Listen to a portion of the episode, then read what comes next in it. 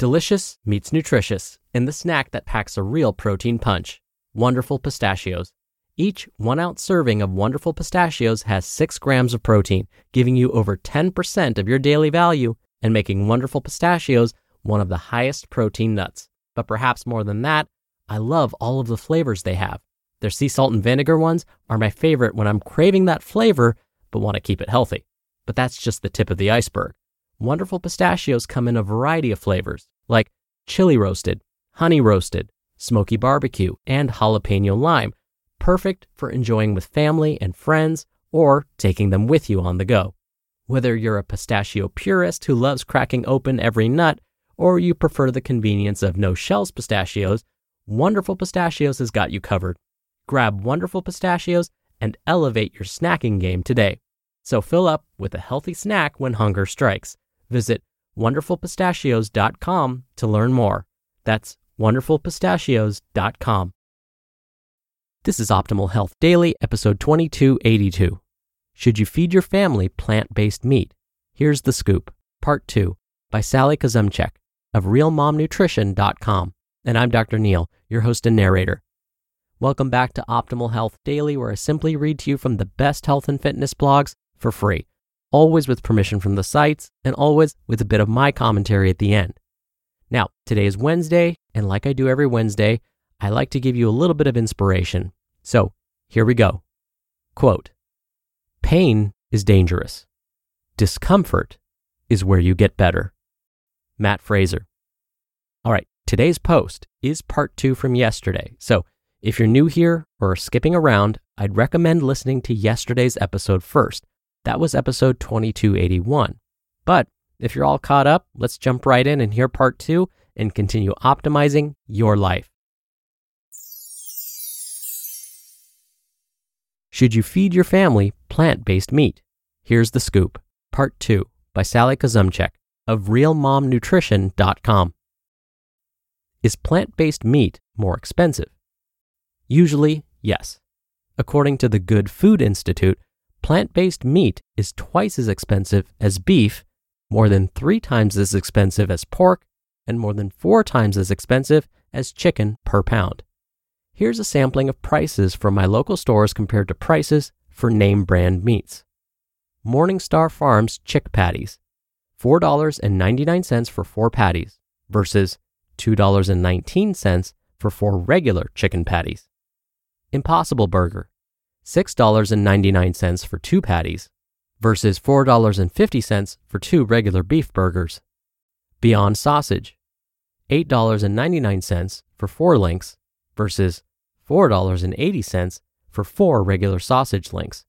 And Beyond Beef Ground, $9.99 per pound versus $5.99 for a pound of regular beef. Is plant based meat vegan? Sometimes, but not always, you need to check the labels to make sure. Does plant based meat taste good? They have come a long way, and now there are so many choices, but like everything else, opinions vary widely. My kids have eaten the Morningstar Farms chickenless patties for years, and I sometimes use the Aldi Earth Grown meatless meatballs for spaghetti night. In a taste test with my son and his friends, these were some of their favorites raised and rooted plant based nuggets, Beyond Sausage Hot Italian, Dr. Praeger's brand Perfect Burger, and Pure Farmland Homestyle Meatball. Where can I find these products? Some grocery stores have a separate section in their freezers and meat cases for plant based meats, but you might also find them alongside regular burgers, nuggets, and fresh meats. Is soy safe for kids? Yes, Many of these meatless meat products are made with soy, which some parents have heard is unhealthy for kids. Specifically, people worry that the isoflavones, which are natural plant compounds found in soy that have a similar chemical structure to estrogen, could interfere with puberty and development. But research hasn't found this to be true. And girls who eat soy as a teen and young adult may have a lower risk of breast cancer later in life. Soy is rich in high quality protein, which means that, like meat, it contains all of the amino acids we need to get from food to build proteins in the body. There's also evidence that soy foods may help lower risk of heart disease. As a dietitian, I eat soy, including tofu, edamame, tempeh, and soy milk, and feed it to my family.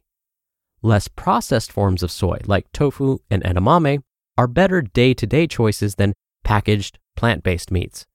They're less processed and have the more complete package of nutrients from soy, like the iron and fiber in edamame. They also have more of the beneficial plant compounds in soy compared to the soy protein isolate in faux meats. What about soy and cancer? The isoflavones in soy don't increase the risk of cancer, according to the American Institute for Cancer Research. In fact, there's research showing that girls who eat soy as teens and young adults may have a lower risk for breast cancer later in life. My advice on plant based meat as a dietitian 1. Read labels. Pick products with shorter, simpler ingredients more often. One to consider Dr. Praeger's Perfect Burger, which contains purees of butternut squash, sweet potato, and carrot. 2. Consider them occasional foods. The AICR, which recommends eating mostly whole and minimally processed foods to reduce cancer risk, suggests the same portion limits for these meatless products as they have for red meat, meaning no more than 12 to 18 ounces a week, which is roughly 4 to 6 servings per week, with one meat free sausage or four meat free nuggets, each counting as a serving. Consider faux meat fast food burgers like the Impossible Whopper occasional treats too, just as you would regular fast food burgers. 3. Serve them alongside whole foods. For instance, build a burrito out of meatless chicken pieces with brown rice, beans, avocado, and a homemade sauce. Serve a meatless burger with fresh vegetables and fruit, or toss veggie crumbles into whole wheat pasta with roasted vegetables. 4. Making your own meatless burgers. Making DIY veggie burgers using ingredients like rice, beans, lentils, and mushrooms is the healthier route. You'll get the health benefits of the whole ingredients and end up with a much less processed meal. And 5. Go meatless with tofu. Soy is a healthy, complete source of protein, and it's a blank canvas that nicely soaks up whatever flavors you put on it. You just listened to part two of the post titled, Should You Feed Your Family Plant Based Meat? Here's the Scoop by Sally Kuzemchak of RealMomNutrition.com. When you're hiring, it feels amazing to finally close out a job search. But what if you could get rid of the search and just match? You can with Indeed. Indeed is your matching and hiring platform with over 350 million global monthly visitors and a matching engine that helps you find quality candidates fast. Ditch the busy work. Use Indeed for scheduling, screening, and messaging. 93% of employers agree Indeed delivers the highest quality matches compared to other job sites. One of the things I love about Indeed is that it filters out incompatible applicants. So when you're hiring, the process is much faster, and you only have to consider applicants that are already likely to be a great fit. And listeners of this show will get a $75 sponsored job credit to get your jobs more visibility at indeed.com slash health. Just go to indeed.com slash health right now and support our show by saying you heard about Indeed on this podcast. Indeed.com slash health. Terms and conditions apply. Need to hire? You need Indeed. Dr. Neal here for my commentary. So, you remember my commentary yesterday? No? Not a problem. I'll remind you. I shared that when I was in school learning about the pros and cons of vegetarian diets, I asked one of my professors this question With all of the additives in these processed faux meats, is it a good idea to recommend them to those that want to follow a vegetarian or vegan diet? Unfortunately, I never got a response.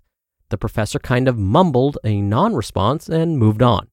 That left me wondering well, what advice would I give to my future patients and clients?